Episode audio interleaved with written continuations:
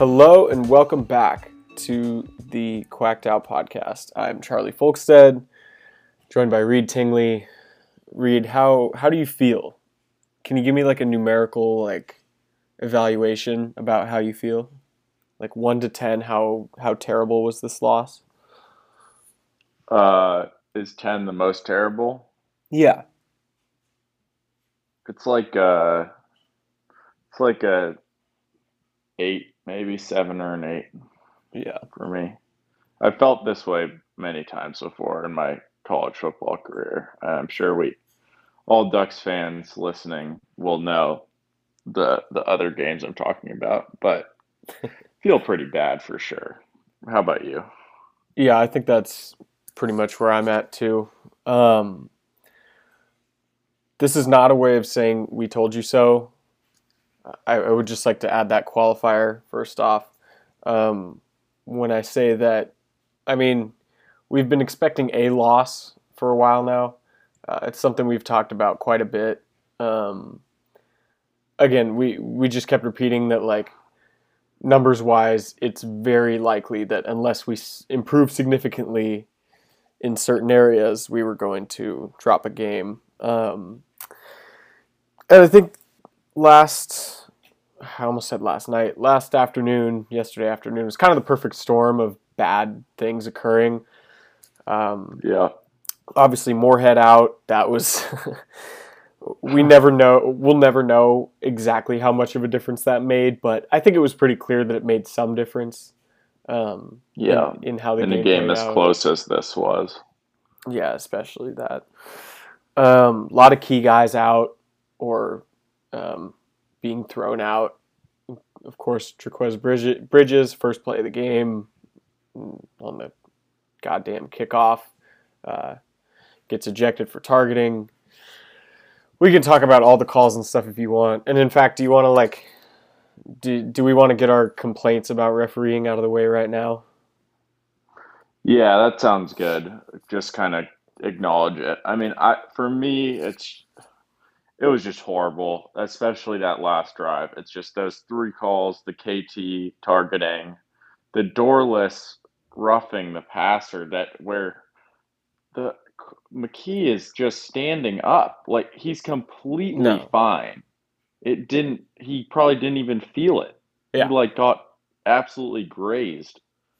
And then the pass interference is maybe I, I mean, there's contact there, but it's so frustrating because that's just not how they called it all night. And and we all know this. I'm sure you we've all heard people say this exact same thing about those calls already, but Yeah, and they they, they didn't. were so I mean, bad. they weren't even consistent with it on the next play from scrimmage either, Yeah. where uh, Stanford was probably even more guilty of that. Um, I would also Yeah. add to that the the non false start call.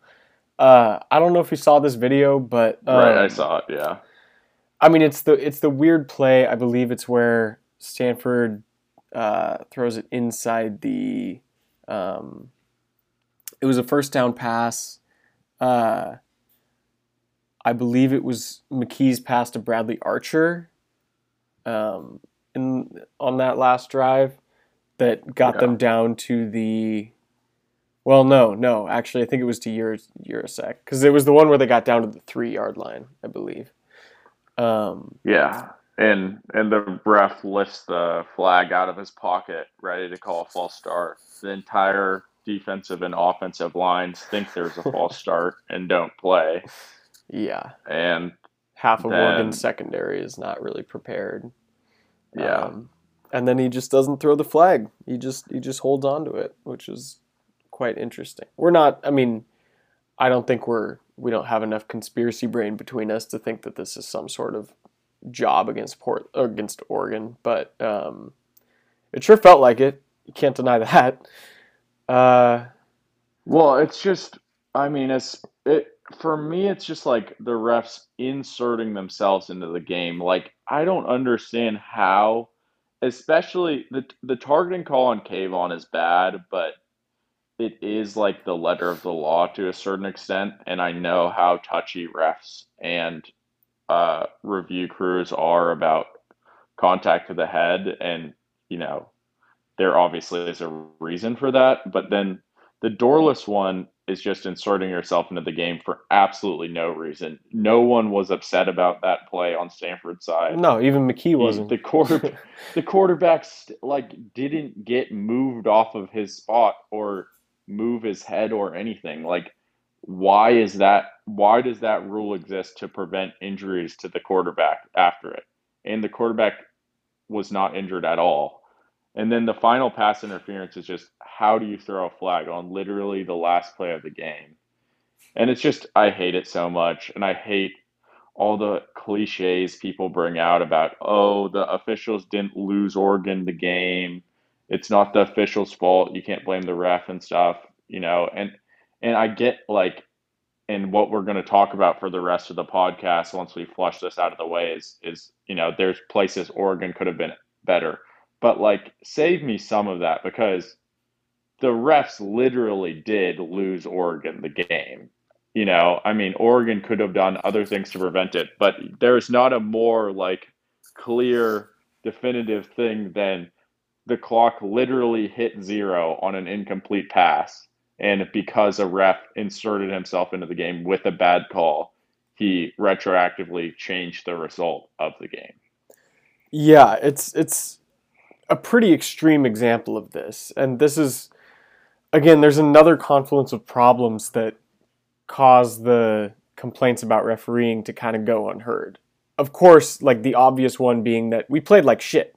Uh, yeah, I don't. I don't think right. either of us. Yeah, we're we're not denying that. Um, it was pretty clear to any Oregon fan, really any fan who watched the game, that um, this was not the number three team in the country on the field uh, especially considering what one, two, one and two did earlier that day, um, or or during the game. Yeah. Um, but I mean, there, there's more than just that. It's it's not that there was one terrible call that screwed everything up. Um, again, it was multiple. It wasn't just that. Oh, yeah, we made some bad plays, but there were some bad calls too no, as you're saying, the game we we literally won the game in right at, at, the end. Of, I mean, the clock hit zero and we had more points, um, and then right. a flag was thrown, and now it's you know a whole nother thing. Um, there's also and, with the untimed down even. I mean, that one honestly, like I think the lack of offensive PI there is uh, almost worse than the holding call that the play before. Before, uh, and again, we're just, just, getting all this complaining out of the way now, but I, I mean, it's I it falls say, upon I, deaf ears a lot of times. These complaints. Uh, yeah. Even though I think this is a very extreme example. And I just I fucking hate playing against Stanford because their receivers and tight ends just go out there and create contact with cornerbacks and literally hold try to push them an arm length away the entire time. But yeah. refs just always refuse to call offensive pass interference. Like literally they will box out our corners and like push them around and will still make plays on the ball. I mean, shout out McHale. That dude was getting like offensive PI'd on most of the times yeah, he was in pass defense. And still they didn't complete a jump ball on him all day, I guess, except for the one that was ruled a touchdown, even though McHale stripped it. Um, yeah. Oh, yeah. That and had the ball. Again, that's a great example of a call that just goes totally unnoticed um, because of uh, the other things we're stuck complaining about. I mean, that's not a touchdown. It's just yeah. not. I mean, yeah, it just he, isn't. It just he, he never has control of the ball while he's in the end zone.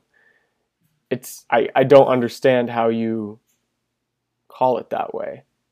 Um, and also another thing to complain about, Rod Gilmore. Just every oh, single Jesus time there's any 50-50 call or anything that was that was probably a you know 60-40 towards Oregon or whatever, anything. He's just like, yeah, I think it. I think that probably goes Stanford's way. I think you just probably have to call that one Stanford's way. It's just so blatant and so obvious. And I mean, here's the thing: guy? the the other frustrating part is all every single one of those 50-50 ones went against Oregon this entire game. Yeah. Um, the only one was the one first down call in the second quarter, maybe that was that was really close and where we stopped we got McKee. kind of a favorable.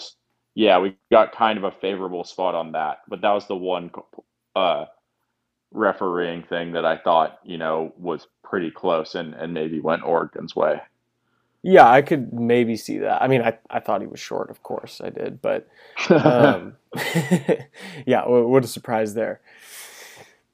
But yeah, man, this just overall, I mean, again, let's maybe we can get into how the team played a little bit more here. Um, yeah, yeah. Once again, like the caveat being, we did enough to win this game in regulation. Um, right. I think it was pretty. I mean, I don't know about you, but I, I felt it was almost obvious that we were going to lose once this went into overtime, just because the those type of games are almost always decided by momentum, um, and we had none of the momentum. So, yeah, I will say. I mean, I think that is true. Um, and this is another thing we'll get into. It's kind of we're we're going kind of reverse chronological, I guess, but that's that's fine. But I do think going into overtime, it was a bit telling about the quarterback situation that it's a big storyline, you know, how unconfident Oregon yeah. fans were, or at least I was. And that's supposed to be one of the benefits of having an experienced quarterback like Anthony Brown there is that he's supposed to be able to calm your team and get them ready to respond in a tough situation like that. Um, and that's kind of what we saw all day was some of the reasons why Anthony Brown is supposed to have earned this starting job mm-hmm. didn't show up. That was the issue. You know, I think it's it is really frustrating on one hand to have him miss Devon Williams deep, but at least you say, well, we knew that's, you know, the, the tough reality is we knew he's probably not hitting that throw. Mm-hmm. Um, but the thing that really hurts is when on that fourth and goal oh, to end the first half. yeah. And and that's you couldn't pick a situation that more like that more specifically and accurately illustrated why you want Anthony Brown to be the starter. Then yeah, okay, fourth and goal. This, this is, is, when he became the starter last year. Yeah, right. That's what we played him for in the USC game. This is the guy you trust to make the right read in fourth and goal, keep his poise, not have a freshman mistake or whatever. And of course, as we know, he didn't do that. He made the wrong read. Um, and it was just inexcusable play. I think for me, you know, I I fans are super critical of him, and I understand that. I think one thing I put out is is there is a difference between him being selfish and him just not putting enough trust in his teammates. I think the reason he holds that ball and it's become a bad pattern and habit of his is that I think he just wants to trust himself to get mm-hmm. it done. I don't exactly. think he's a guy who's obsessed with like, oh, I want the glory. I I want to be the one in the end zone. But I think he just doesn't have enough faith in, hey, fucking I have an all conference back in CJ Verdell right next to me with a blocker there, like, and he can get it done too. But AB doesn't see that. He's just like, I I can do it. I can do it. You know. Yeah. And um, and he didn't, and that cost the team seven points, and it, you know, obviously ended up being one of those plays that that cost Oregon the game. Yeah, it really did. I mean, in terms of the it, overall, in terms of the most important plays of the game, like which which plays had the biggest factor upon the outcome of the final score. I mean, that might be number one just in terms yeah. of you're you're on the six inch line, um, and you go back and shotgun and run a play. Which, by the way, I mean, someone called me out for basically not saying this stuff when like, you know, oh under Chip, like we never had this problem, like we never. Uh, you know, nobody was mad that we were in shotgun on fourth and inches when we had Chip. Well, first of all, that was because we would always convert it, and so we didn't really need, you know, we, we didn't really have a reason to think that. The second thing is that, um, and again, someone got really mad at me for saying this for some reason, but we have quite better offensive lines than we did back then. Um, this was kind of what we focused on in our preview of this game was that we should be winning the battle in the trenches on both sides of the ball. Uh, I think it's safe to say the defensive line stepped up big time in the second half, and that's probably the reason why we got back in the game. Um, and honestly, the offensive line too in the second half was a lot better. But point being, I mean, if you put AB right on the ass of the center and just shove him in, like he's getting six inches. Like you're you're getting into the end zone more times than not on a QB sneak from that range. Um, especially yeah, when you I have think... such big dudes on the offensive line. Like this shouldn't be a difficult thing for us converting a fourth and inches. I've never, and the last thing I'll say is I've never been a fan of backing up into shotgun on fourth and inches, even with. I mean, even when Chip was making it work, it's like just just run the damn sneak. It's the most tried and true play in football, like getting a yard on a sneak. That's all I see. Yeah.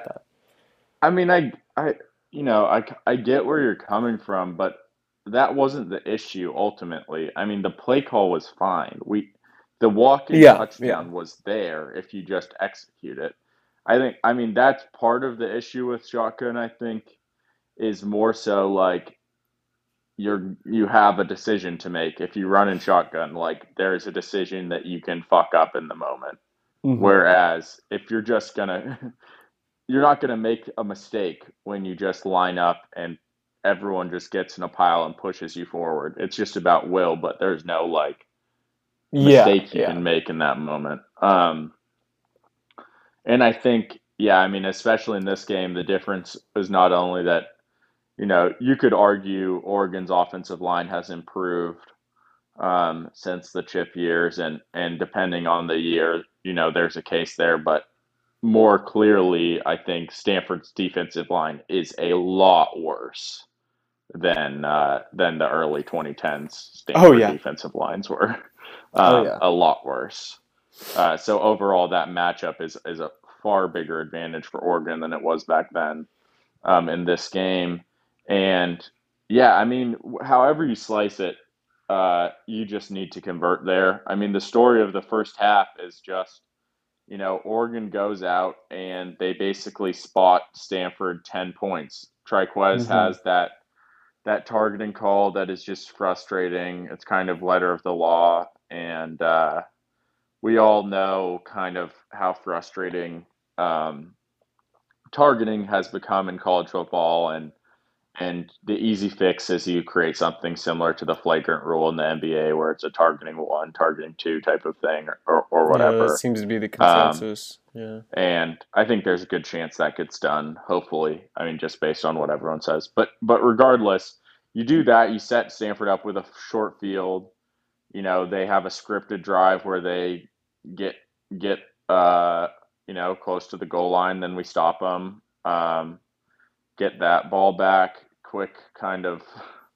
Yeah and real quick know. i, I want to talk about these opening drives especially in this game. Um, yeah. there's a few things that stood out to me. The first one was tackling or lack thereof by oregon. Um, something that we've copied from uh, richard johnson before and that we like to say on this show is that i mean football is still about blocking and tackling no matter how you slice it. Um, yeah. and we were not tackling well especially in the first quarter. Um, even on that first drive you're talking about, I mean, I want to say it's one of the first plays of the game. Like Mykael Wright misses a tackle, and it's the little things, right? It's what what was a five yard gain is now a 15 yard gain, or even 10. Yeah, there's a big third down. and there's a big third and seven that I think Mykael missed a bad one on with where Tremayne gets the ball like four yards short or something, and Mykael just yeah. totally whiffs and let him t- lets him take it to to uh, first and goal. Yeah, and then but, yeah. I mean, I, it was mostly as good as Stanford looked at times in this first half. It was really Oregon like shooting itself in the foot over and over. Um, yeah. And it wasn't just like, oh, we should, you know, we're better than this. We should be doing better than this. It's that, it's things like Terrence Ferguson dropping a first down catch on, uh, on third down, I believe, on our first yeah, drive that he didn't see it. He, he didn't see it at first, and then yeah, like just it and drops it. miscommunicate. Yeah. Like, yes, we should be doing better there, but we've already done what we need to do. It's just a split moment of like not focusing uh, that causes us to mess that up. Um, Stanford almost muffed a punt right after that, but we forced a three and out anyways. Like that was fine. Um, we had another dropped pass on the second drive, and then just that like really weird play from Anthony Brown to on third down. Um, And, and and that's another thing where, you know, you say the two reasons why Anthony Brown is the starter is so that he can make the big read in a key spot, aka pitch the ball on fourth and goal to end the second quarter, and so that he doesn't turn the ball over and, and make stupid mistakes and miss defenders. And he apt that was a horrible interception yeah, that should never happen to a sixth year quarterback. And he did it again later in the game. He threw one Mhm. right into the hands of a defender, maybe in the third quarter that was. But yeah, it was batted are- down, and he, he dropped it thankfully. But yeah, right, but it, it was a game where, you know, you go in and you have the pros and cons list for AB and and it's okay when the things that you had in the cons list, like the deep accuracy, don't work out. You like, okay, well at least we knew that about him. But when you're like, okay, here we're starting him because of his reading ability and his and his ability to avoid turnovers and interceptions, Mhm. and then he loses those assets to his game. I mean, we'll get into it, but yeah, we we will talk more. Evaluate, Yeah. you know, the future of the quarterback position. I think we we all feel that way this season. Definitely, But- and I mean, But let's the other part Yeah. is like as always there's a lot of uh, discussion about this in terms of like you know um, people get real territorial about oh i already believed in it or you know i already knew we should have moved on from ty or whatever it's like we've defended ab for quite a while on this show obviously we weren't set in stone that he should be the starter but i mean it he seemed like he had the gave us the best opportunity to win the game. And I had an interesting thought about this as well. Um, earlier in the day, actually, before this game started, regarding Georgia. And I mean, anyone who knows Georgia knows that they have a pretty loaded quarterback room in terms of just raw star talent. But when JT Daniels is out, who do they start at quarterback? Start Stetson fucking Bennett because they know he Yeah. gives them the best shot to win the game. And you don't see anybody complaining about it, um, even though they have seen you know what Stetson can and can't do. So I felt similarly about the Brown situation. That being said, I mean, anyone who watched the games I'm referring to yesterday knows like this situation ended very differently, and AB himself said, and I quote, "I played like shit" uh, in his post game interview. So Yeah, Um, which which is just accurate. But I think you made a good point earlier about, you know, I just get frustrated when people get all territorial about the quarterback room mhm. and they start taking victory laps about their takes they had in the summer or whatever because the quarterback room and decisions to move on from quarterbacks are a very sensitive thing in college football oh or in football in general. And you have the big thing is is there's a process there where the coaching staff has to give opportunity to young guys to show who they are, but also the players and the roster and the team have to collectively kind of decide that they are okay being led by the younger guy. And they have to feel that they are ready for a change in order for it to work. You know, there are people who said we should throw Ty Thompson in at halftime, and that Yeah. would not have worked well at all. I don't. I, I don't like, think so either. Yeah, you you can't take a team that's four and zero and has invested in one leader, you know, that has won the Ohio State game, and the second Yeah. you hit adversity, you pull them from the game and say, "Here's a fucking babyface true freshman. Go go put your entire hopes and dreams in this guy's hands right now." Like people are going to be mad about that.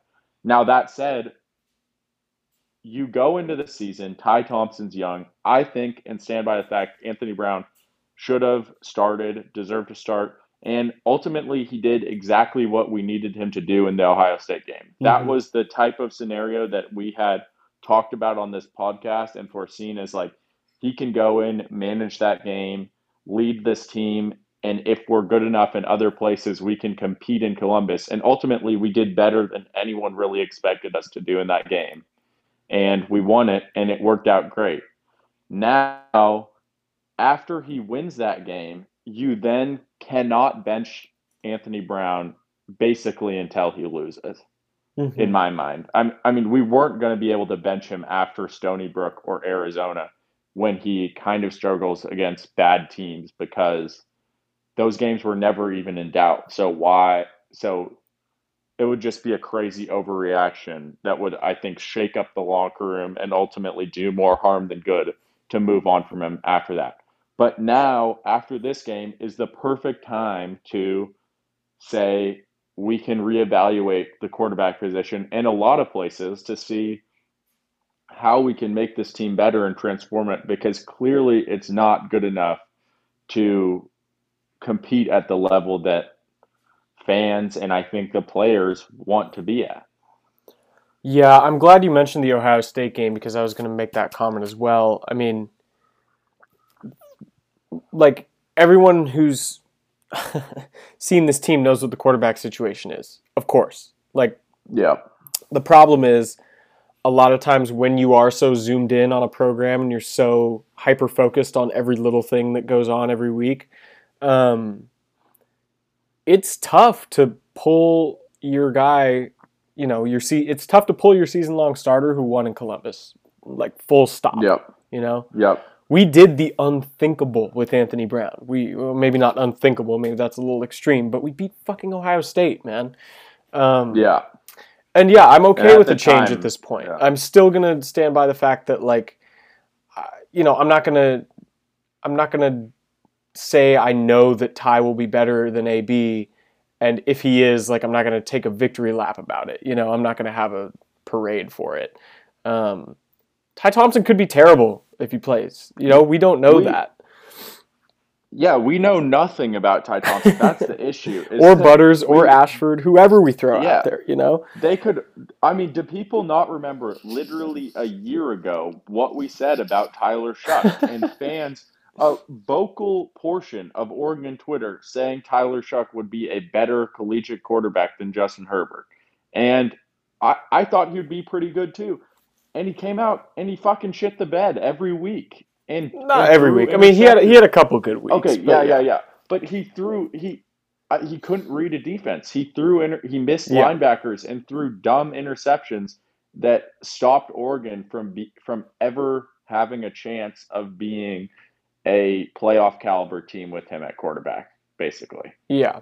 Um, and there's much and, more discussion to be had about that team, but I yeah, I do agree right. on that point. Yeah.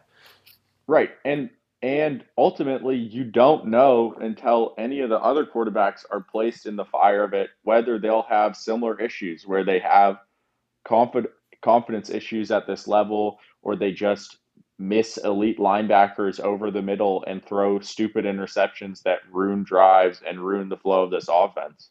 So we don't know. I think what the, the thing we do know more than that Ty Thompson or Jay Butterfield or Robbie Ashford is going to be elite and take this offense to the next level is that Anthony Brown can't do it. His ceiling is officially too low. When he misses deep throws, but then he compounds that by not being able to make simple binary reads and still adds on that by throwing stupid interceptions, you there's just no point in having him here any longer because he's not going to grow at all. We all knew this. He's not going to progress after this, and and he's not going to be at Oregon after this year. Mm-hmm. So what's the point? Yeah, I'm okay with that now. Um, again, I would have been much more skeptical of a change before or definitely during this game. But yeah, uh, same. But I'm okay but with it. The right yeah. time. Now I do believe now, now is the right time. Yeah now, now was the gap in the schedule that was circled the entire season was and going into it what we thought would happen is we'd lose at ohio state yeah and see what happens from there but this was always the point when it was you know bye week cal on a friday who absolutely sucks, Mm-hmm. and then you got have an extra day for a week leading into the big game at UCLA. So this is the time to reevaluate everywhere, and and I think quarterback is included in that. That said, we don't know if it will happen because we don't know if the backups actually are capable of running the offense or not. Like if if they see in practice that those guys are doing what Shough did last year, where he threw dumb interceptions all the time, we can't do we can't play them if Yeah. they're not at the point where they can read college defenses enough where like there's a chance where they're still in practice and every single one of those guys is going to average 3 interceptions a game. And if that's true, then you can't play them probably. Mm-hmm. So, and, and you can't get mad at the coaches for not playing them because they're not ready. And them playing early isn't going to just like give them experience that helps. It can cripple a quarterback to go out there and absolutely suck Mm-hmm. in your first start, and it can ruin their entire trajectory at the program if they like lose all their confidence and get the yips because they're not ready to play at this level. Hopefully they are. Hopefully Ty Thompson is, and, and he probably is, but we don't know that either. We don't know anything about any of those other quarterbacks really. And the the counter argument to your point of like not throwing someone in the fire um, would be Justin Herbert. Right. Obviously, you know the the perfect metaphor, like his first career pass is an interception against UW, but or in his first start at least. But I think it's worth saying that um, how long did it take from for Herbert to win anything as as our starter? I mean, it took literally three and a half years. Um, Yeah. to build up you- build yeah. back up our program. Now, obviously, we had a lot of problems count, but yeah. mixed in there too, but the end all be all is that that season was pretty much lost already when we threw Herbert in there. I mean, we were not. Yes. Yeah, that that season was over by by the time he was the starter. Over meaning like we were fighting for a bowl berth at that point. Um, Which we ultimately didn't get. didn't get. Yeah, exactly. um, oh, I remember. I, I was in Corvallis for the, for the final game. Like it was brutal. Um, we're, we have one loss right now, and ultimately, Yeah. uh, we're. I feel like we're coming out of the. We're going to come out of this bye week feeling maybe similar to how we would have felt had we, you know, gone with the scripted season route, right? I mean, Mm-hmm. we would st- say we lost say we lost in Columbus, right? Mm-hmm. And say that AB was still inconsistent in the other few games and they kind of went the way they did and Mhm. say we like ended up winning this game, right? Um, even if it was close. In that scenario, you still I, I think we're still kind of at the same place where okay, yeah, you know, we're four and one, but there's a lot of unanswered or negatively answered questions about this team. And I think we can mark down quarterback as a negatively answered question so far. Um, as we say throughout the offseason, like questions don't have to have bad answers. That just means they're questions. But in this case, I I mean, again, we saw and I want to get into positives from this game in a second too, but we've seen good things from AB this season. That's it's okay to bench him. It's okay to bench him. Yeah. I I glad you brought that up though because I I did the same exact exercise kind of because this like I like I said this bye week was always a check mark like a bye week always is kind of say okay you cut off the first five games and then you get into that slog of the conference slate coming up hmm in the next seven we have.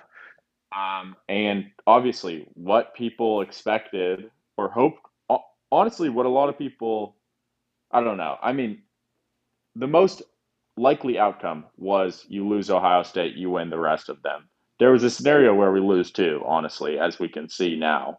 Um, but either way, what we, it is a way better outcome for Oregon to have won Ohio State and lost Stanford than if you flip those results. hmm I think it's it's I mean still the the impact of that Ohio State win is so large in the minds in, what it does for the brand and what it does with recruiting and all that stuff. And that just can't be dismissed in terms of the impact of it. You know, I mean, I talked to people who don't even watch college football down here who just knew I was an Oregon fan. And they're like, "Oh, I oh yeah, who do y'all beat? Y'all beat Ohio State, right?" And I'm like, "Yeah, yeah, we did." And they're like, "Oh yeah, I watched that game." For like they don't even follow the sport really. Mm-hmm. But they watch the game because that's just what what it is to play in the horseshoe against Ohio State in a in a spot like that. So that's still huge for this program. But we we get to decide how big we can really make it based on how we turn around the rest of the season because there's a lot in front of this team still. Uh, like you said, getting into into positives, you know, and there were some in this game and, and have been some of the season. Um, but you know, another positive is just the opportunity that still lies in front of this team.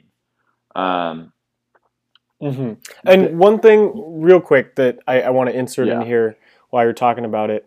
Uh, we're not always the biggest fans of Andrew Nemec, the Oregonian, but I think he made a really good point yesterday in one of his tweets saying, um,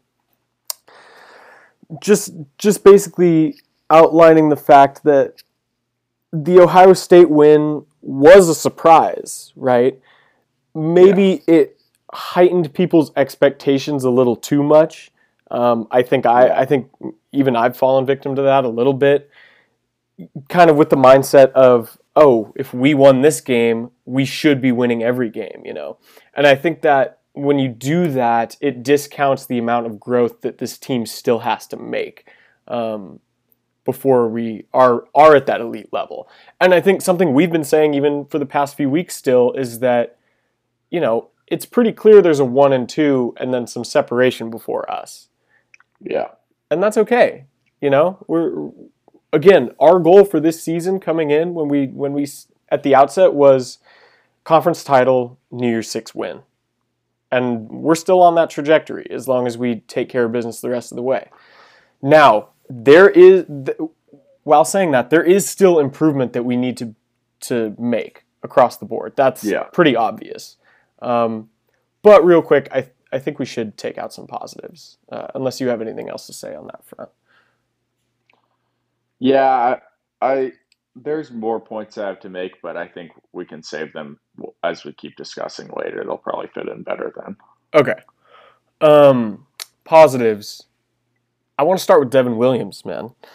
Um, I think he only ended up with two catches in this game, maybe three, but they were back to back catches, if I remember correctly, both for first downs. Um, and of course, there was the QB11 put out on Twitter that, um, wow, it's, you know, sarcastically, like it's crazy the amount of separation we get when Devon Williams is on the field, isn't it? Like that's that's pretty interesting.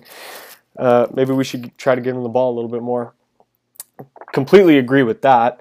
Uh, again, I think he has potential to be our best receiver if he gets that kind of um, volume thrown yeah. towards him.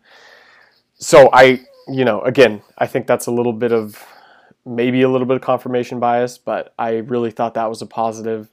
Um, I think in the second half, again, I've already mentioned this, but the defensive line really took over the game. Um, gave yeah. McKee a lot less time to throw the ball, stopped allowing dumb rushing yards.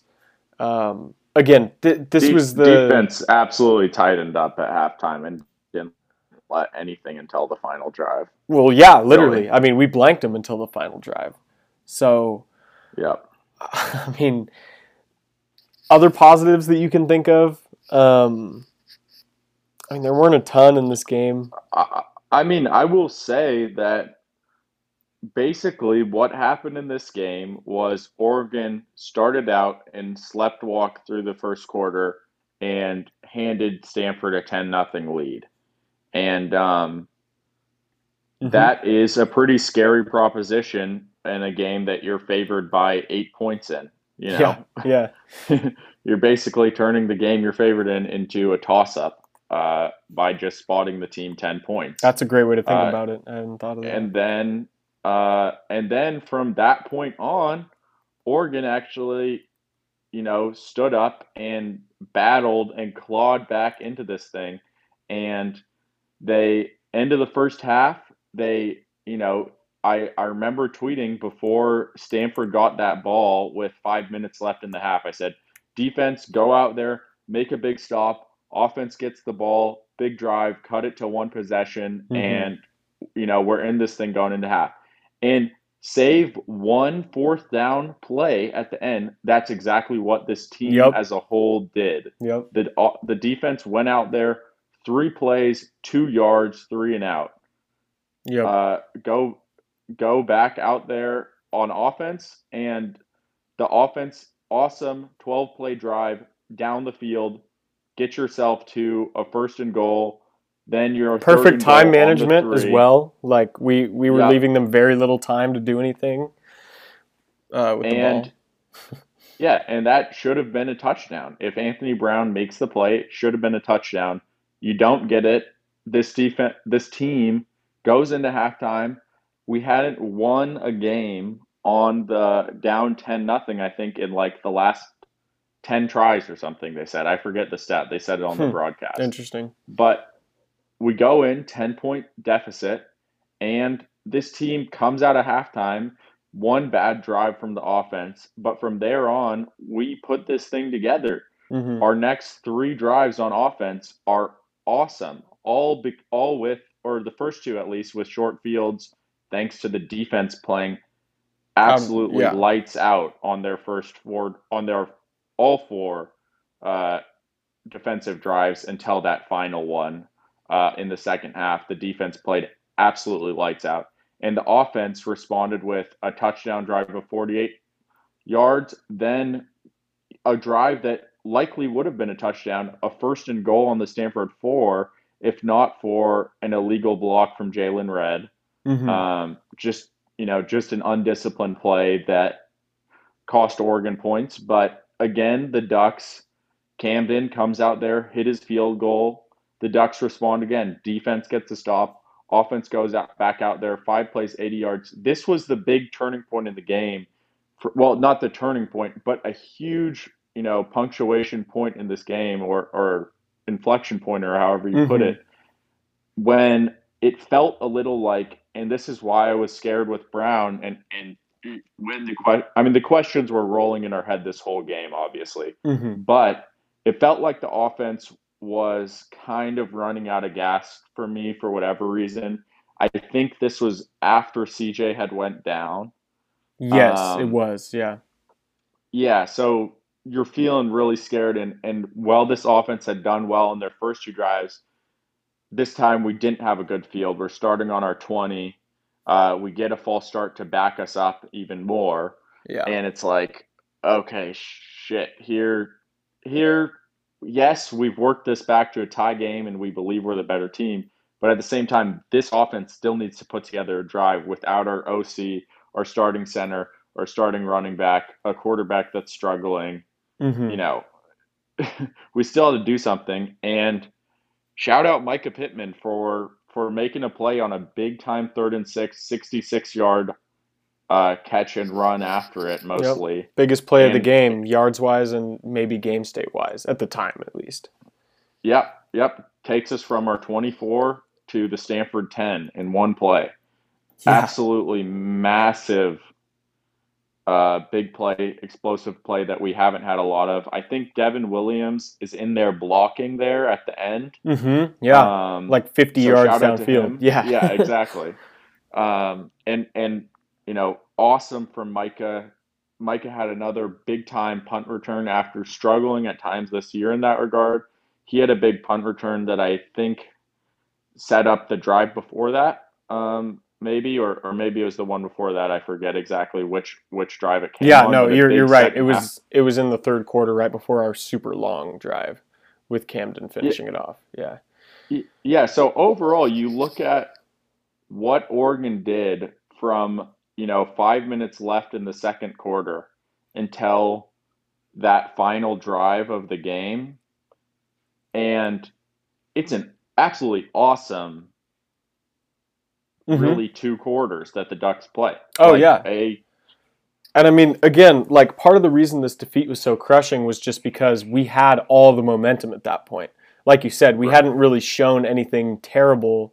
Like we were very clearly the much better team from, as you're saying, end of the second half. Other than that one play, Um, and of course, excluding a few plays here and there until that exact last drive of the game. And I also want to mention, just to finish off this this chronological order.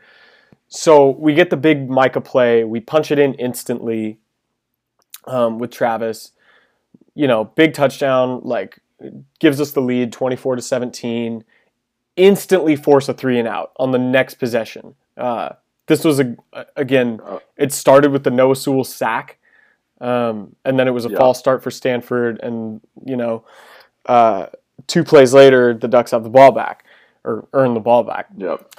This is where I think a lot of the the difference comes in between Oregon of past and Oregon of what we have right now. I think in the past, at least a guy like Chip would kind of, yeah, I mean, obviously you want to suffocate the game in a close game like this, but I mean, if you score on this drive, that's it. The game is effectively over, right? You don't have to worry about how little time you're leaving Stanford. You don't have to worry about um, like clock stuff as much. Um, you don't have to worry about like playing def- you know playing too much de- like playing a defensive possession that could tie the game. You know what I mean? Yeah. So we yeah. go like 20 plays on this drive. It's not 20, but it's a hell of a lot it's, of plays. No, no, no, it's it's a 31 uh, or it's a 12 play drive, 31 yards. Yeah. 12 plays. And the two false start penalties are going to get all the credit um, on this drive. Or but, blame. Or yeah, exactly. Uh, but we got to mention that. I mean, Mario did some ballsy stuff on this drive. Like the fourth and one, where we went for it, Travis gets the three yards.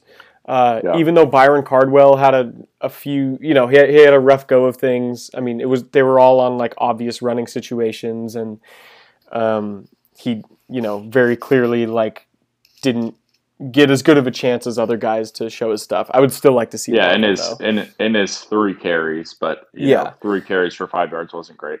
I was unsure. I, I I really was surprised by that. Just a sidebar. I you're surprised they didn't stick with Trav. No, no. I thought. I mean, I thought Trav was half dead out there. Like that was yeah. a heroic performance from from Travis Dye all game, and at times it's so funny. I was watching with with one of my friends who follows football a lot, but doesn't follow the Ducks that closely, but he watches a fair amount with me. Mm-hmm. Um, but it's funny because I've I've seen this in so many Oregon fans, and I saw it. I've seen it watching him watch these games with me, whenever you show someone Oregon for the first time, they see Travis Dye out there and they're like, "Who's this scrub? he looks so tiny. He's not wearing gloves. What is he doing?" But that dude just earns your respect after a while. He just makes plays, man. Yeah, he worked um, his ass off. He's just off. a slippery, yeah.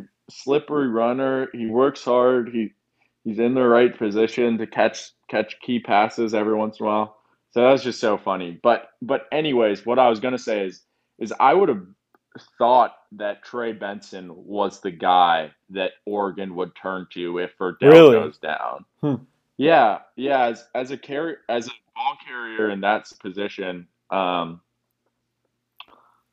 yeah, I, I would have bet that it would have been Trey Benson. I was a bit surprised that Cardwell was the one who ended up getting those those carries. Um, and I don't know if, if Benson was banged up or anything. I mean, given the injury luck of this team, it's safe to assume probably he was, you know. Mm-hmm. I mean, you, just, you know, stick a pen at any position or any player on this roster. It's probably better to guess they're injured than not at this point. Yeah. yeah. it feels like. Um, but anyways, yeah, that that drive, um, that drive in general is it's funny, and you know, you said that maybe is not what Chip would have done exactly. I'll provide a counterpoint to that. Cal. The drive I kept thinking about. What were you gonna say? What did you say? The Cal game.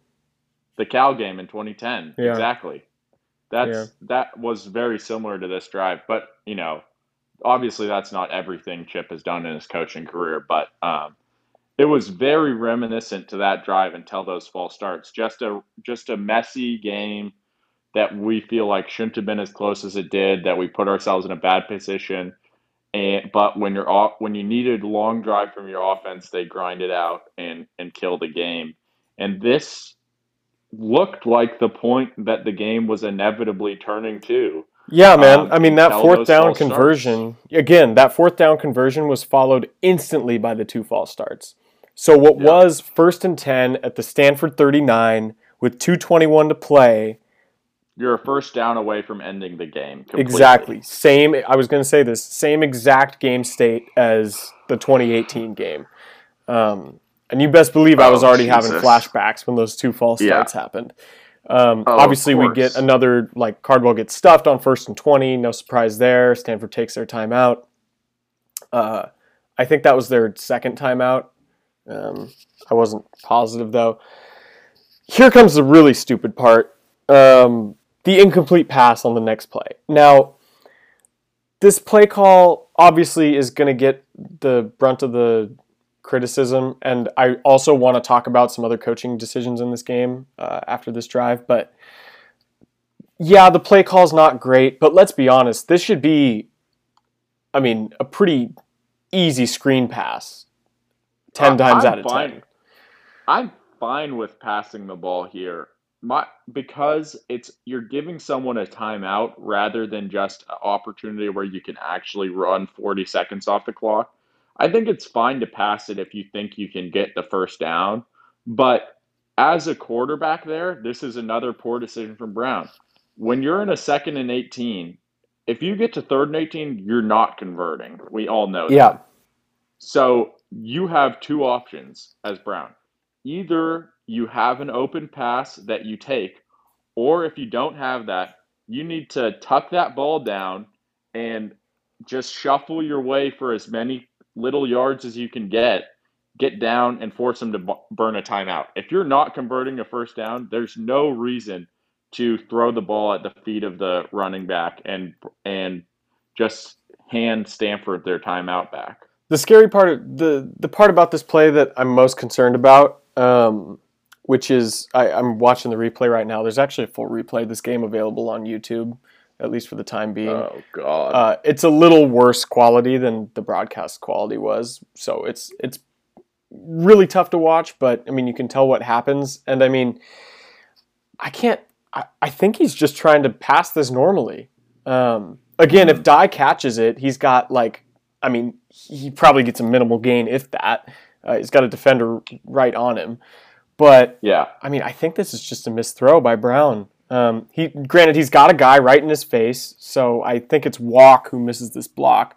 Um, I yeah, I the offensive line just screws everything up. Um, and there's a free runner at Brown, but still like just if you complete this pass, assuming Travis catches it, at worst it's like a one yard loss or a two yard loss you can live with that. Again, at second and 18, I, I kind of considered this drive done for.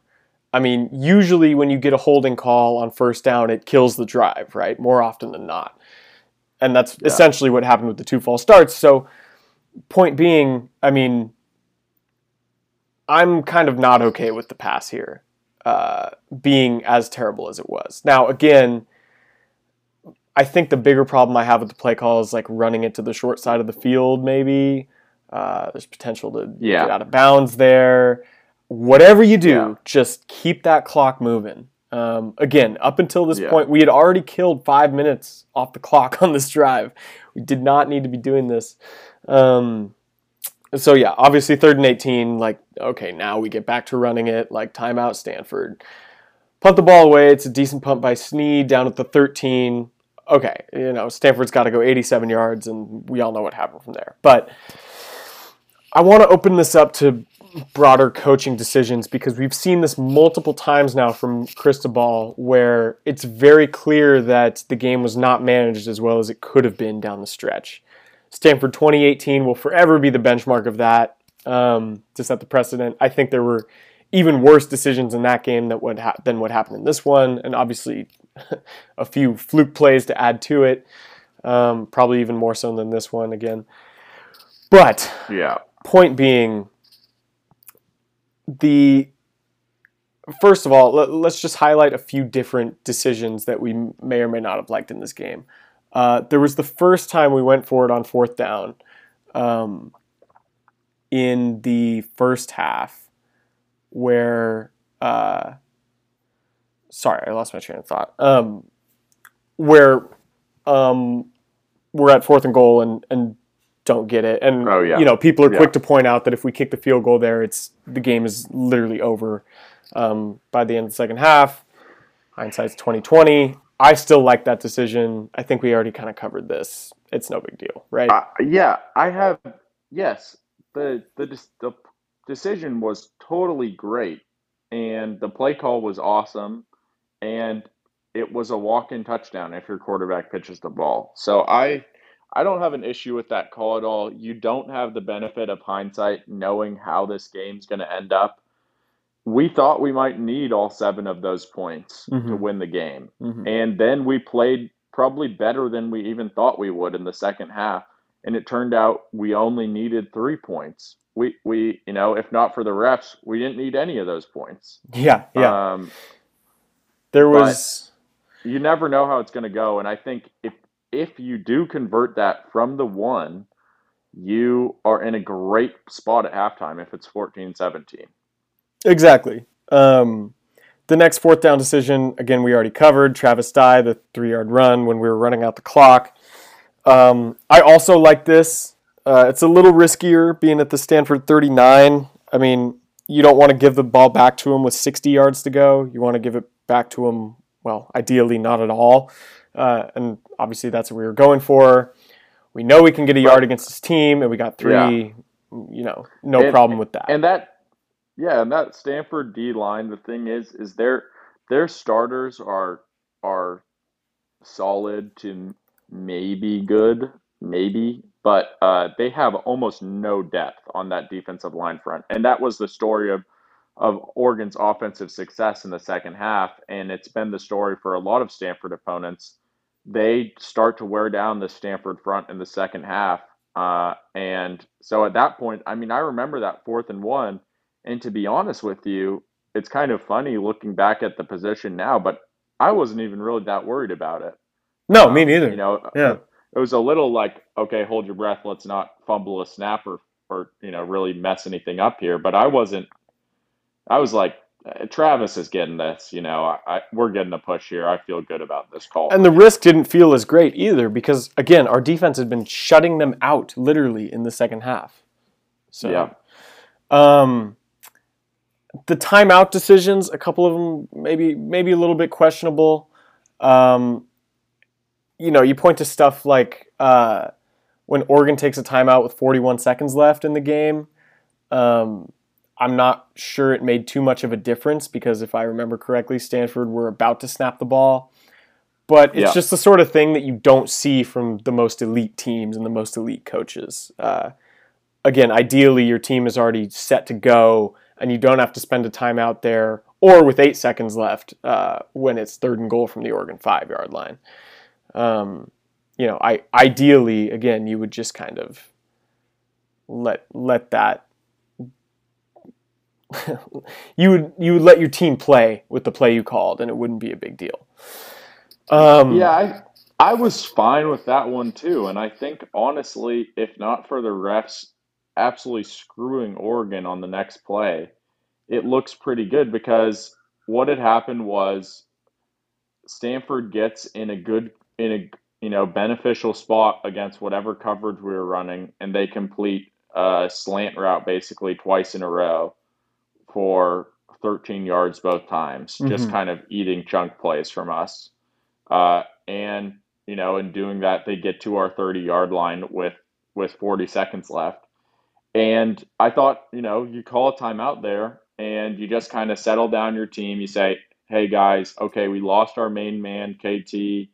Um, that's tough, but we we can play with these guys. You know, big spot here. Let's tighten up, and we got this." And Oregon comes out next play and forces an incomplete pass and almost sacks the quarterback.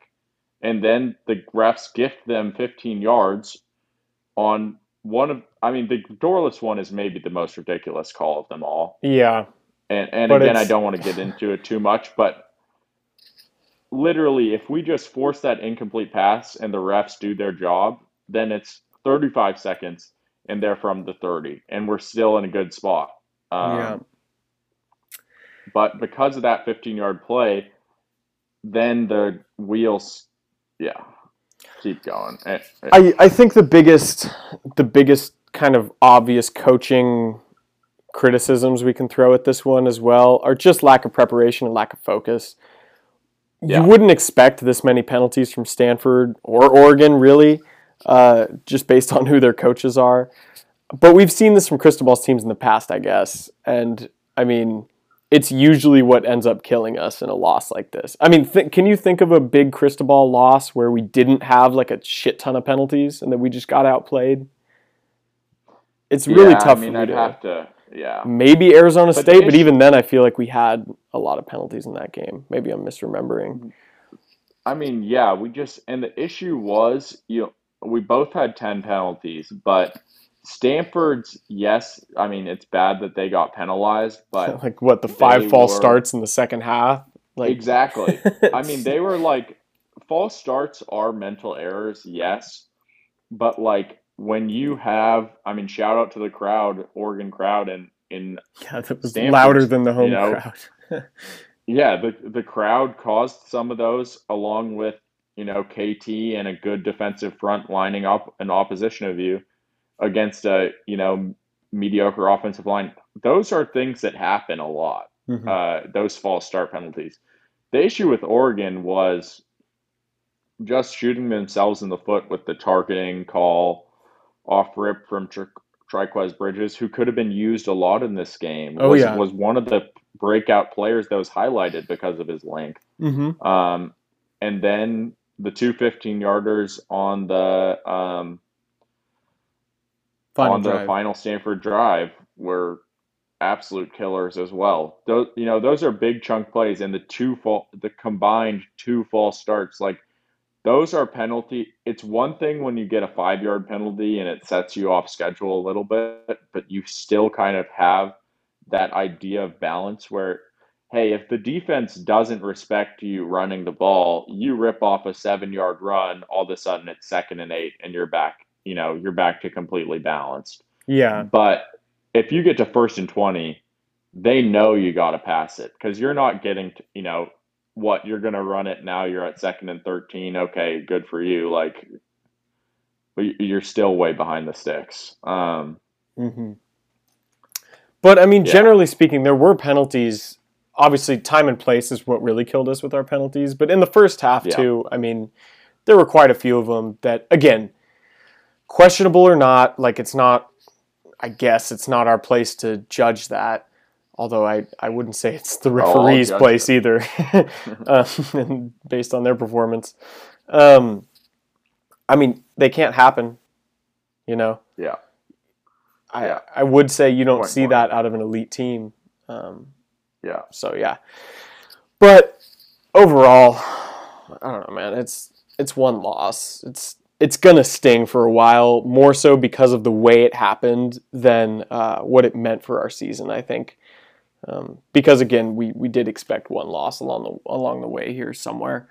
Um, Yeah, I mean, I think that's kind of true, but also if you survive this game, if we literally just survive this game, you know, this is a moment that could be the difference between us making a playoffs or not.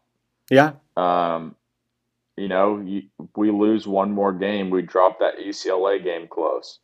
If we'd won this game and we dropped the UCLA game close, we're probably in the playoffs. If we lose this game and drop the UCLA game close, we're definitely not in it. yeah, Um, and I mean, again, as you're saying, our playoff hopes are definitely not gashed yet. I mean, we're still number No, eight in the would- country. We still, I mean, how do we make the playoffs? The first year of the playoff, Yeah. right? it literally this exact thing happened. Yeah, and in that case, it was at home has- to probably, Yeah. you know, not, Yeah. not a great team. So, Well, that team was actually yeah, I guess it was pretty good, good, but didn't they lose But to like Boise or something? I don't know. Anyways, though, I will say, look, no one wants to hear playoff talk right now. This team has a lot to work on. That's first and foremost. But I mean, for those who are interested in that, and Oregon fans particularly, who who are want to know what that kind of thing, what that situation looks like, and maybe don't follow the national playoff race as closely, I would go so far as to say, you know, after this loss, Oregon is is pretty much in a pretty binary position where you win out, you're pro- you're in the playoffs nine times out of 10 Mm-hmm. and if you lose, you're guaranteed not in the playoffs. Yep. Um, but you know, ultimately, Oregon wins out, and they have the Ohio State uh, win there. Oh yeah, we're we're getting Um, in if we win out. I'm not. Yeah, I mean, it would take it would take, you know, Bama and Georgia staying undefeated until the SEC championship game, and then an undefeated Oklahoma or an undefeated Cincinnati or an undefeated Big Ten champ, two of those three, And uh, which I don't think is I don't think that's going to happen. that's a But, good yeah. discussion for the midweek uh, and Right, the, the bye right, week. Right, right. because we'll see what happens next weekend. Not sure if since you know we can we can argue about what a what an undefeated Cincinnati resume would look like Right. against ours eventually. But um, what I also want to say is that we have to consider this question with the quarterback situation because if you're one of those people who says play Ty even if he gives us a you know maybe a lower floor he's going to give us a higher ceiling um, if you're going to do that i don't know how much playoff talk you can insert into this conversation because again totally unproven we have not seen anything from college ty thompson that tells us he is definitively better than anthony brown yet um, Yeah, we'll we'll have to see. I mean, I think we know we know based on his arm talent that you know we're gonna complete a deep ball with him, probably that we haven't with AB. That's but we true don't know yeah about his consistency and his reads and his ability to operate the offense and all of that. Um, and yeah we know browns were bad and can be bad um, yeah, But again, I mean, look at this second half. It it worked pretty damn well for a while. So, and again, you can't ignore the Ohio State evidence. I know it doesn't I- necessarily correlate to the it, it doesn't conform to the rest of our sample size this season and all the other games. Right now it's looking like an anomaly rather than the norm from this team. But I mean, there were a lot of things that went very well in that game for us because of Anthony Brown. So I'm, Yeah. I'm just asking people not to forget that, you know. And if we Yeah. do see AB trotting out on, onto the field against Cal, like, don't be booing him, man, because all that means is that Joe Moorhead and Coach Cristobal think that he gives us the best chance to win this game, um, and to Yeah, make the I- playoff at the end of the season. Now, if there's a second loss, again, this is a better question for midweek, but then we can open up the discussion about whether or not um, we, you know, We'll- more yeah, definitively we'll what we should do moving again. forward. Yeah. But yeah, we'll see. I mean, I, I think it's the you know the coaches are going to have to be willing to give those young guys an opportunity. But again, it's about the locker room too. And and uh, I think a Cristobal quote and and it was a recent press conference. I forget which that went kind of unnoticed. Was he was talking about Anthony Brown and he kind of slipped in there that he could you know, last year he could feel the locker room and the players kind of start to gravitate towards Anthony Brown as the year went on. Mm-hmm. Um, that's what we saw happen. And we've seen that this year for Brown. I mean, players defending him before and after Yeah. the Ohio State game. Um, Yeah, and I- and I think I, it's safe to say that's what ultimately kind of ha- happened with Tyler Shough was the players in large part, you know, were probably a, a portion of the reason that he left because they were excited by the opportunity to play under Anthony Brown. And in going to Pac and going to the Oregon Media Day and actually interviewing players, at that point, Anthony Brown was a very clear quarterback one. Mhm. And you heard that I I heard that in person sitting across the table from, you know, dozens of players. We trust Anthony Brown to lead this team. From the other quarterbacks talking about, you know, Jay Butterfield and Ty Thompson talking and Robbie Ashford all saying, "Yeah, we have a we have a really strong quarterback room. It's fun to compete with these young guys, and you know we're going to be good for years to come after Anthony Brown is our leader this year." They Mm-hmm. all kind of understood that he was the guy going into the season, and that's why I pushed back so heavily on people you know, or I mean, I don't know how heavily I pushed back exactly, but that's why I, at least internally, didn't really like people who were so bashful on Twitter going into the season about how AB was a scrub and he couldn't play and we had to start tied because it wasn't going to happen at that point. There And a lot no of- way because, yeah, what were to say? I, a lot of that also can comes down to the fact that in the off season, especially, minds change quicker than depth charts. At Yeah. the end of last, if you just take, I mean, take a look at our last games, which again, yes, you have some practices and some, uh, you know, workouts and stuff in between. If you take the sample size of in game, which is what really matters, and you go from the Yep. end of la like if you s- if you took a poll of opinions at the end of last season, which maybe exists somewhere, I don't know, and you knew Shough was transferring, or even take it at the time of Shough's transfer, and you say, who would you like to be starting the starting quarterback next season? Over 50% of the fan base, easily, probably more like 80, is going Anthony Brown. You know, yeah. oh yeah, you know, it's great we have Ty Thompson and Jay Butterfield and Robbie Ashford, but those guys are unproven, don't know what we're really getting out of them. We've seen good things from Brown uh, in, you know, obviously he helped win us the Pac 12 championship game. Um, and the locker room really likes him and the coaches really like him and he, you know, he can be a game manager. And if you add on top of that, um, that we would win in Columbus with Anthony Brown, I mean, it jumps to like 99%. But it's all this Right. off-season chit chat. Is every like that is what all this this Ty Thompson stuff has become.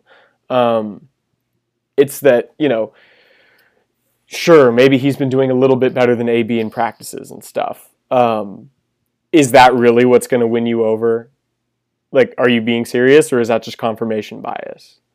Because that's not And Generally speaking- know that he is no, we do. We don't know that, by the way. We like that, those are literally from Right. warm-ups in practice because that's what the media is allowed to see.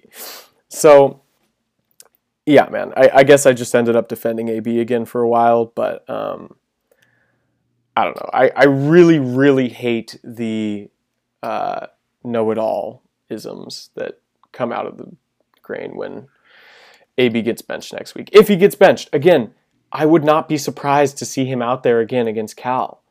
I mean, I yeah, I I wouldn't be surprised to see him out there again. I think a lot of people wouldn't. I, I think a lot of I think more fans though are are going so far as to say, oh, Cristobal can't make personnel decisions. Cristobal's track record is he only plays old guys. He only does this. Guess what? He switched quarterbacks to Anthony Brown last season. He we Yeah. played Anthony Brown full series in the Fiesta Bowl. He made a quarterback switch, people. over the young guy, over, over the quote that. developing quarterback who was supposed to be Yeah. like the future of the program or whatever. People weren't batting an eye about that because it was the right decision. Yeah, and and that and and people uh, people because that season, you know, they think of it as a full season. They think, well, we didn't do that until the bowl game. But again, it was a six game season Yeah, that we, you know, that we did it in game five or whatever it was. We started it or game six, I guess it was in the uh, Pac-12 title game. We started playing him in short yardage, and then by what would be the midway point of a normal season, he was t- splitting reps and pretty clearly on the road to being a starter, which he eventually became in the offseason when Shough transferred. But, you know, I mean, this is speculation, but I think it's kind of easy to col- connect the dots because he wasn't going to start again, or at very Yeah. least, his job was going to be in serious jeopardy. Um, yeah. The, I mean, Anyways, the, the thing about Chris- Mario not it- being able to make personnel decisions, that's bullshit, man. I mean, he started a fucking Yeah. walk-on kicker last year when he needed to, um, Yeah. which is another issue, but I don't even want to get close to that. So, but the issue is that people see a sliver of the information that the staff has in terms of practice reps and all the work they do with the team and, and how they know the team treats the rest of the players and who they want to play for and everything. We don't have all that information. And, you know, reckless decisions from coaches are what get them fired. mm-hmm. Yeah, Take, they do. Taking a team that won in Columbus and, you know, turning that into a train wreck because some freshman isn't able to execute and then some people decommitting or you know whatever it is like i think that's kind of a doomsday scenario that I, again i have faith in ty thompson for the most part if he comes out there like i'm i'm i'm very optimistic about it at least exactly that's a great Um, word and- for it yeah and i would be excited if he did come out as the starter against cal Yeah. but if he doesn't i'm not going to say cristobal is a horrible head coach Yeah, exactly. Th- thank you for saying that. Um, all right, so let's wrap it up with some observations from this game specifically. Um, as always, haven't watched the tape yet. Hopefully, I can do that tonight. Um, and then I don't know when or if QB11 is doing another stream, but keep on a lookout for that because that's where we're going to learn a lot about this game. Um, biggest position group win of the day for me is wide receiver. Obviously, it's not going to show up on the stat sheet because the quarterback play wasn't great and because the play calling didn't spread the ball out a ton. And a lot of that was situational. Obviously, in the second half, we were doing a lot of clock killing and sort of suffocating the game because that is our, our formula for winning at this point. Uh, I mentioned Devon Williams had a good game. Um, Mycah Pittman obviously had the literally biggest play of the game um, from a yards perspective. Uh, the downfield blocking from all three of those guys was great. Uh, Jaylon Redd included in that. Red had a couple carries. Uh, I don't know if he had a catch, but he had a couple ca- like sweeps in this game, and he did well Yeah. with those. Um, Hudson, who was a guy I would have loved to see uh, rebound from obviously the the overblown drama from last week. Uh, got a, got a catch in there. So I think the wide receiver group is kind of the biggest positive I can take away from this game. I think it's clear that if we have the right guy getting them the ball, um, they can do something special when they have it. Defensive line, I also mentioned as kind of the biggest thing, and in that vein, I kind of got to go with. Uh, like if we're doing MVPs, which we always forget to do until too late, um, I think I got to go with. Oh, it's tough to know. I, I think I'm going to go with Mycah Pittman for offense. Obviously, he only had he only touched the ball once on offense, but he also had that punt return that really set us up. This is a guy Yeah. that can make big plays. I mean, this has been his mojo for his entire time at Oregon. Um, if you get Mycah the ball more, he will make big plays. Period. I could also see Dye getting it, or maybe even Verdell if you want to go that route. But personally, I, I'm going with uh, with Mycah Pittman. You got an offensive MVP in mind? Yeah, I mean, I'll take the obvious one, Travis Dye. I we talked about it earlier, but I mean, it was a big time performance from him. He he steps up. He just finds a way to get the job done, and um, he would definitely be getting my game ball if uh, if it was if it had been a win. And I, I mean, especially the CJ injury is is a facet of this that we have to discuss probably on the midweek pod or, or something. Um, that is one of those things where this loss hurts, and then I, I start to feel better about it, and I have then I have those moments where I'm like, oh shit, yeah, CJ's out probably for a, a good while. Yeah, Um, yeah. And Cristobal said in post, it's. I think he used the the phrase significant injury. yeah. So And as as good as Travis is and was today, I think having Travis Dye with his size get, you know, upwards of 25 touches a game mhm. is probably not sustainable. Um, but today or yesterday, Travis played very well, and and he deserves credit for that for sure. Defense. You got a defensive Um, MVP? I'm trying to think through it. Maybe like Dorlus for me, but I don't know. I'll go uh, Keyon Ware Hudson. Oh, that's a good good one. game. Yeah.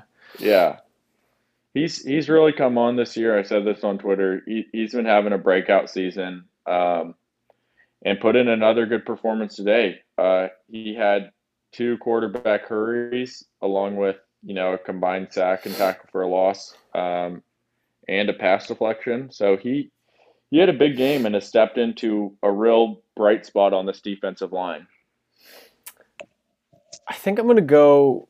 Uh, I don't know. I'm gonna step back a little bit from how I usually do this. Um, obviously, Sewell didn't have the game that he usually does because he usually does extraordinary things, and in this game, he only had six tackles instead of like the 11 to 14 that he usually gets. Um, And obviously, he was banged up a little bit during this game.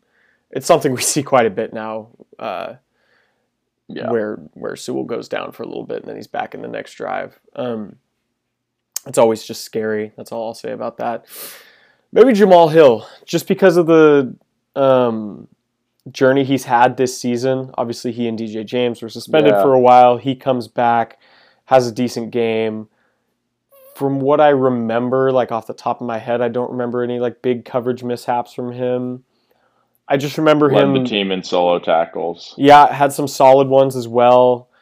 And for the most part, he was with his tackles. We saw this a lot where, like, yeah, Nate Heaukulani got a lot of tackles, but there were at least a couple where they got they ended up getting those two or three extra yards. In a game of inches, in a game that goes to overtime, you can't be allowing that sort of stuff. Uh, I can't remember who said this on Twitter, but somebody mentioned that like Flo is standing those guys up, and that's becomes a zero yard gain instead Yeah. of a two or three yard gain. You know, there was Yeah, one absolutely. specifically where uh, Heaukulani had a guy in the backfield, um, and what would have what should have been a TFL ended up being like a three or four yard gain. So, and that happened multiple times. So I and what I'm getting at is from what I remember, I don't think Hill was the victim of any of those. So I'll give it to I, I Jamal. have, I have to mention too. I think it would. I think um, for me, this this was this kind of an obvious one. Um, but Mykael Wright had an awesome Yes. game today. Um, he really didn't deserve to have that touchdown caught on him. He broke that up. I thought. Mhm. And he also absolutely, as we talked about, horseshit fucking PI call to end the game. Just horrible. Um, that he shout out to him for big spot making a completely clean breakup of the pass when he's getting grabbed by the offense. and the biggest play of the game. Yeah, and the biggest play of the game, he stepped up and won the team the game, and then the refs took that away from him. Um, but this was a Mykael game that it was almost a signature game for him. Stanford gives a lot of corners trouble, and man, Mykael just finds a way to be bigger than he is against those mm-hmm. big receivers. He just always gets his hand in there and breaks up a pass. And um, this was one of those games where he stepped up and looked every bit of the, you know, borderline five star recruit that he was coming out of high school. So I gotta gotta mention him as well. Um, any other guys you'd like to mention before we kind of move on from this terrible, awful, no good, very bad game? No, not really. I think one one thing I want to do, um, and I think we're we're pretty far into this, so we should save this for the midweek, but kind of a teaser for that. I want to go go through this roster a little bit, look at who's getting playing time, and Yes. talk about I think fans really don't understand, especially the group that's calling for Cristobal's head, which I think is ridiculous. But Small minority, but but, they don't- yes, very yeah, ridiculous. small small minority minor, minority. But I think people don't understand how long it actually takes to build up an elite college football roster in the right way. And this Oregon team, if you really look at how they've recruited, Oregon didn't start bringing in truly elite top 10 classes until that 2019 group headlined by Kayvon and Mykael and Mase and Mycah. Mm-hmm. Um, and that group is true juniors right now, Yeah. uh, or third years, um, and went through a COVID season that cut off some of their experience. So this roster, wh- why this is a disappointing loss, but why I don't lose faith in Cristobal is because I don't think we're still close to the ceiling of this program. It's troubling that we don't put our opponents away sooner and the coaching errors sometimes and the mistakes and the fact that we didn't come out hot, you know, come out more ready for this game Mm-hmm. but there's still a lot of growth that can happen on this team. And I think some fans just see, oh, high recruiting ranking. Our roster is really talented. We're a top, you know, six roster in the country right now. Yeah. That's not true. No. Alex Alex Forsyth is playing center for us. I mean, he didn't in this game, but you know, he's not a five star or he's not Kelvin Banks. George Moore, not Kelvin Banks or Kingsley Suamatia. Uh, TJ Bass is a JUCO player. mm-hmm. These those guys are not the model for what a championship level Cristobal team is going to look like. Anthony Brown, not a high rated uh, recruit at quarterback. Running back the same way. The wide receivers that are veterans are playing. Similar thing. A lot of the players on this team, even though the youth of this team is really talented and we're going to get a lot better, and those guys will play eventually, the guys that are actually getting snaps right now are still, you know, more of top 15 roster caliber than they are like recruiting at the they are of the classes we're bringing in where we're recruiting close to on par with the Ohio States and Alabamas and uh, Georgias. You know, uh, just a small tick below, but that's what that's the roster we're going to build towards. But our roster isn't quite there yet, and people get that confused. And I think that going back through it, really position by position and looking at who's playing, would help show people kind of the progress that this team still has to make from a talent perspective over the next coming years. I agree, and I Puke Grello brought up a good point in your mentions after the game as well. That uh, to quote him, the simple answer is kick-ass recruiting isn't an instant fix, and that's true. I mean, you still have to develop talent.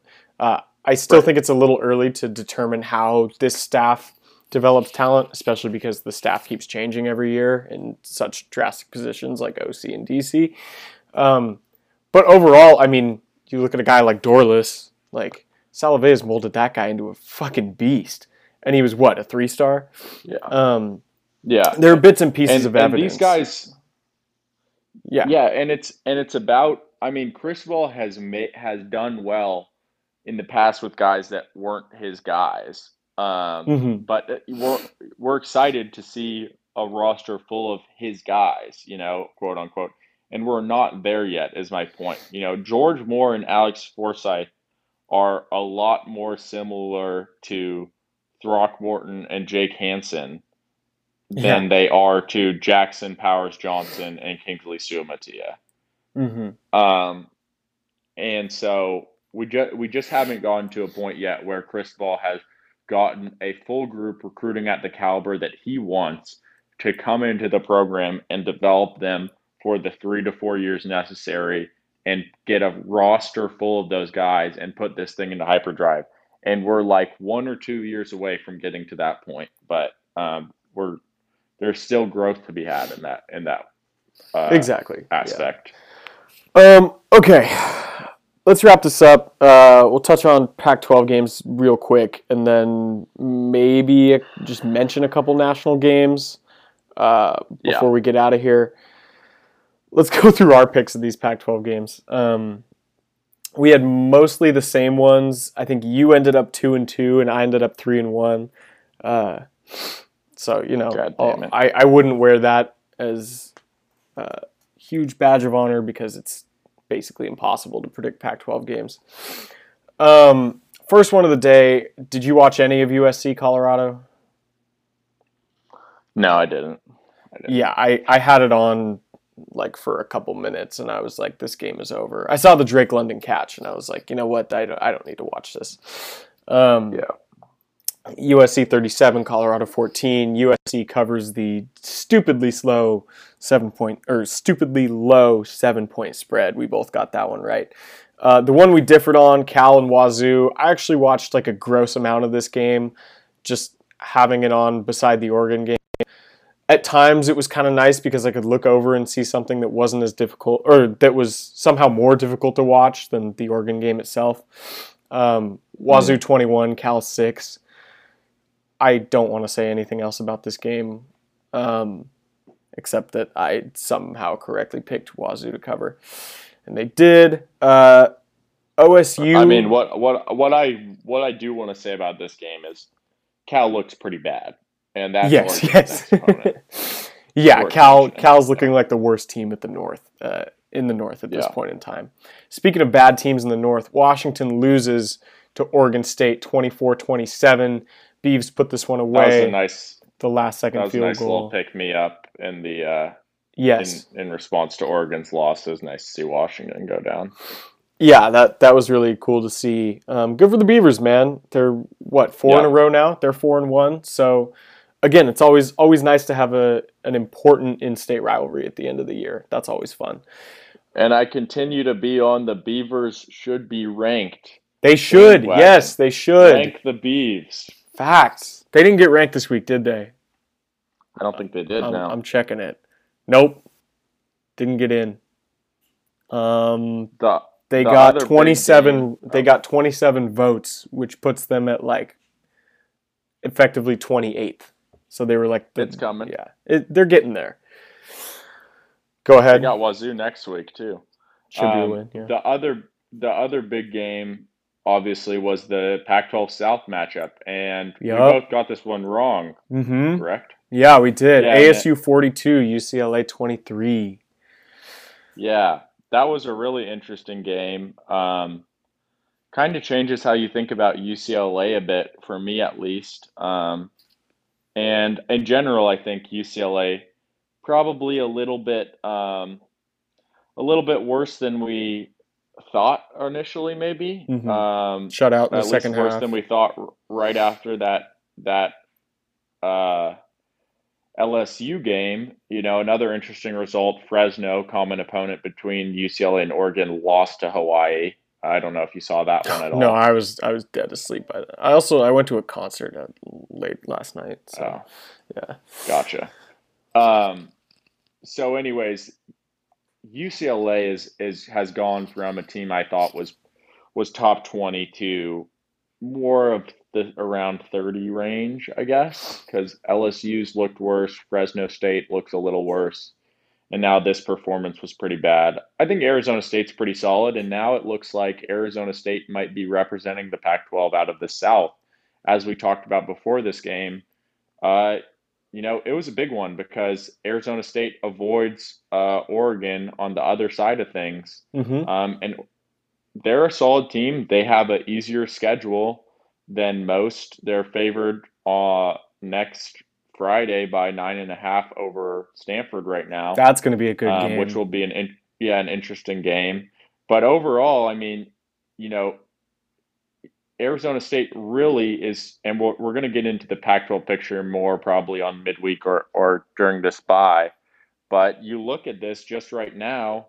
Um, if UCLA drops that game to Oregon, all of a sudden Arizona State is has a very clear path to a South uh, victory. Hundred percent, yeah. Uh, division title. Um, and you look at them nationally. I mean, their only loss is to a number ten now BYU. That's not a terrible yeah, resume. And they played them close. They played them yeah. very close, honestly. Um, and it, you know, we'll get into it again, like I said. But the North is starting to look interesting too. That's another thing we didn't mention about this game. For the Ducks, we'll have to get into, but Ducks haven't lost an early season conference game like this in a little while. Um, at least not since since, Since- twenty Since 2018 in Stanford. yeah since 2018 Yeah. against Stanford. Yeah. Um, but it's a little hairy, you know. If now we need another Stanford loss. Luckily, they have one conference loss already. Um, but there are the Beavs too, and Mhm. that game, you know, at the end of the year is going to be real. I'll say if Oregon plays, if Oregon doesn't fix some things, they will lose to Oregon State. Yeah. And Oregon State right now looks like a serious contender for this division. They do, Um, yeah. I mean, if th- we just pull up the the second. Go ahead. They are the second best team in this division. I I feel good about saying that. Maybe there's an argument for Stanford, but they Oregon State is a good bit better than Wazoo, Cal, and Washington. Um, they're probably a, a bit better than Stanford as well, and they're probably a bit worse than Oregon, but they're damn close. Uh, and or if Oregon doesn't fix some things, they can lose that game for sure. Definitely. Right as it stands, Beavs lead the North, only team that's undefeated in in conference from the North. Uh, the only other two undefeated teams in the conference in in conference play that is uh, Arizona State obviously is also 2 and 0. Utah's 1 and 0 um, with that win over Wazoo. And- they had a bye this week. So Yeah. we'll see what Don't happens expect there. that to last. Yeah, yeah. They play at USC next weekend. Okay. Um, from from the national ones, you want me to just run through Yes. a few that stood out to me? exactly. Yeah, okay. So Friday night we have Iowa makes a big statement over Maryland. Right. They start to look like a legit top five team. Um, Yeah, we're, we're We'll sorry for goes. doubting you, Iowa. They're officially off of Fraud Watch. Yep. Uh, Texas A&M goes down to Mississippi State. Uh, A&M's kind of bottoming out there. Um, that was an interesting result. Major fraudulence. Two big ones. Two big ones at the top. Obviously, we mentioned. You all know it. Bama and Georgia look like they're playing a different sport right now than the rest of the country. Yeah. Um, there's a reason I was I was looking at national title odds during this week, and it was Bama and Georgia tied at mine tied at plus 175. Sorry, and the rest of the field, I think the next highest was Oklahoma at plus a thousand. Wow. Um, wow. so those two are running away with the national title conversation so far. Um, but interestingly, the rest of the SEC is uh, they're not bad at all. But with Florida going down, which I- which I was about to mention, Florida goes down to Kentucky. The SEC's bid for three playoff teams looks pretty questionable now. I would say with how Ole Miss and Arkansas got dominated and A and M falling out True. but it seems more than likely that they get two in Bama and Georgia in. Um, Yeah, watch out for Auburn keep- too. I mean, th- obviously they don't Yeah. have a. They played one conference game and it was a win, and it was obviously a very tough one in Death Valley. Uh, this this is looking like the type of year that Auburn just randomly beats Bama at the end of the season. I'll just put that out there. I like that. I like that shout. It'd be a lot of reason, fun, wouldn't it? Yeah. Yeah. Um, Michigan, uh, nice statement win against a Wisconsin team that is now officially confirmed. I think they're not very good. They've had Yeah. three games that have just been against really good teams and or pretty good teams at least in Michigan, Notre Dame, and Penn State, and they've lost them all in a similar fashion. Each one kind of more disappointing than the last. Uh, Wisconsin could still put a threat up to Iowa down the road, maybe if they get things right. But right now, they've not been a very good team. Cincy, big statement win over Notre Dame, and all of a Mhm. sudden, really crafting kind of a bona fide path to the playoff for the group of five. If they win out, I think they're probably in, but we can talk about that more later. Did Yeah. you see any of that game? I did, yeah. That was my uh, my third screen. We had three screens after Mm. this game, and it was fucking awesome. It was the first time we really had a nice like setup going in the living room. I also watched some of that Mm. Michigan game at the beginning, and dear God, that was so hard to watch. Um, Yeah. I had to just turn it off, like to soccer, because I, I seriously could not watch Wisconsin play football. Um, it was Yeah. it was making me angry just trying to root for them and like watching Graham Mertz do what he does. Yeah, I, I couldn't watch it. Um, some other The- results. the, uh, Go ahead. Last two, last two I really wanted to mention were kind of similar stories here. First off, Oklahoma had actually a good win Mhm. against Kansas State, a team that isn't bad. And this was a game that, unlike a lot of uh, Oklahoma's games, this one was actually not as close as the final score. Yeah. Oklahoma was up three scores in the fourth, and uh, and Kansas kind of did some some stuff to pull yeah. it close at the end. Yeah, but it it was actually a good win for Oklahoma. That was kind of a get right spot for them heading into a big game against Texas next week. And then the other one that I think Ducks fans, of course, will be extra interested in is Ohio State looked legit on Saturday, 52 to 13. This is the first game we've seen out of Ohio State this year where they actually looked like Ohio State of old. And this is a result that those top three Ohio State teams puts on paper uh, against a Rutgers team that isn't horrible, and they win by 40. You know, Rutgers played Mhm. Michigan a seven point game last week uh, Mhm. and hasn't lost other than that. And and Ohio State absolutely demolished them. So the Buckeyes could be trending towards. Uh, you know, getting back in their groove. They're seventh now. They have Penn State at the end of October. I was going to mention that because Penn State had a big win over Indiana as well, where they shut them Yeah. out the entire game, blanking. Yeah. Uh, don't look now, but Ohio State could get back into this discussion if they, you know, get right again. So we'll see how they how they shape up down the road. Um, another one to mention: Kentucky beating Florida. Uh, Florida is Yep. officially fraudulent this season. Uh, now, I, I think it's okay to say that. Yep. Or maybe it's a case that Kentucky's more legit than we thought.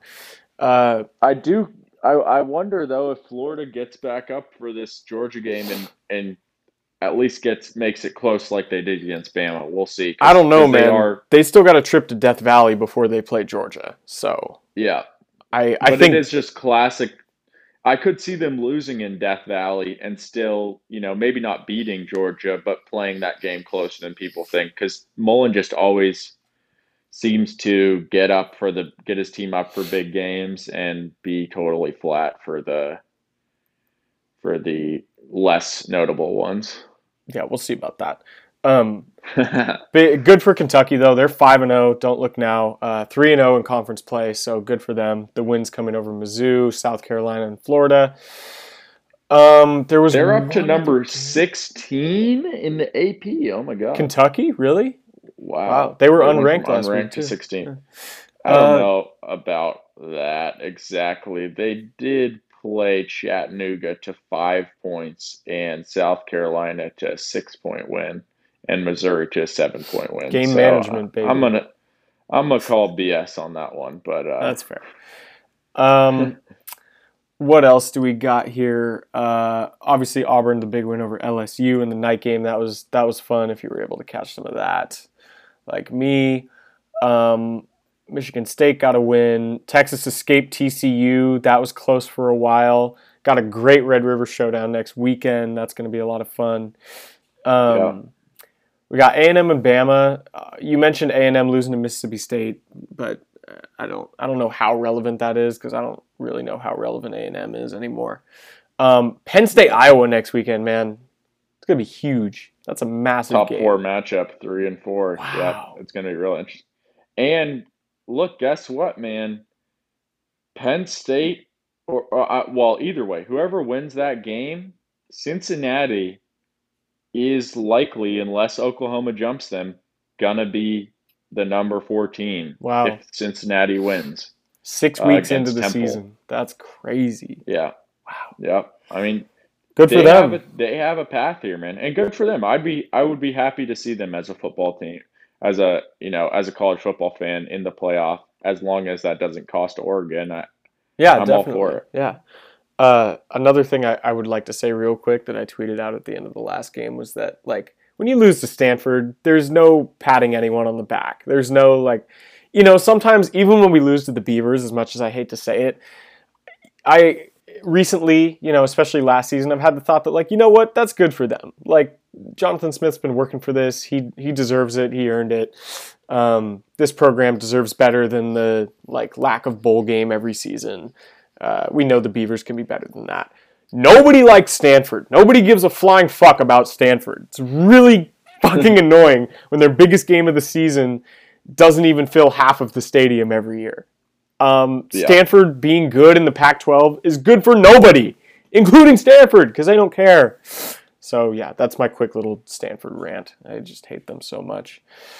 Like you said, Yeah. big win for Cincinnati. That was nice to see. Um, bro, how have we not talked about UMass and UConn coming up next weekend? Huge matchup. Oh my God. Huge game. Somebody's got to win. Statistically. Um, yeah, I, I think we kind of covered all our bases here.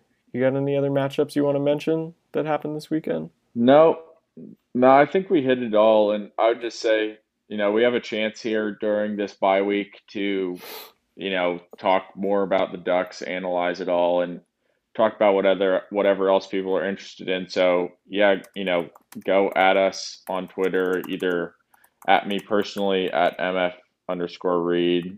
Your folk at folksad three, is that right? Yeah. Or the easiest way is at Ducks Pod on Twitter. Give us questions or topics or whatever on there. Uh, we got some time to get into whatever with this bye week, so yeah, Mhm. Yeah. Uh, like you said, I think a roster review is in order. Something we usually do throughout the off season, but um, you know, it's it's a good chance to kind of reset right now. Uh, FPI watch, don't look at it. I, I made the mistake of pulling it up today, and it's bro. They got they got Pitt and Clemson ahead of us as making the Oh, percent of making the playoff. That's all I have to say Oh about that. God. Um, rankings, I don't really want to cover right now. It's not really relevant at this stage, anyways. I mean, I would like to be ranked ahead of a team that we beat uh, instead of right behind them, but whatever, man. We'll figure it out.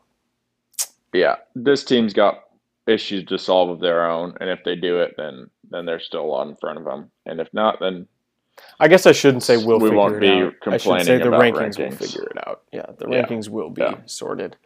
Anything else you got to say before we sign off? nope. I think we hit it all, man. Me too. Um, Ugh. Stay safe, everybody. Stay healthy. Rate us five stars if you like us. And if you don't, then tell us why and we'll get better. Thank you for listening, as always, and go Ducks. Go Ducks.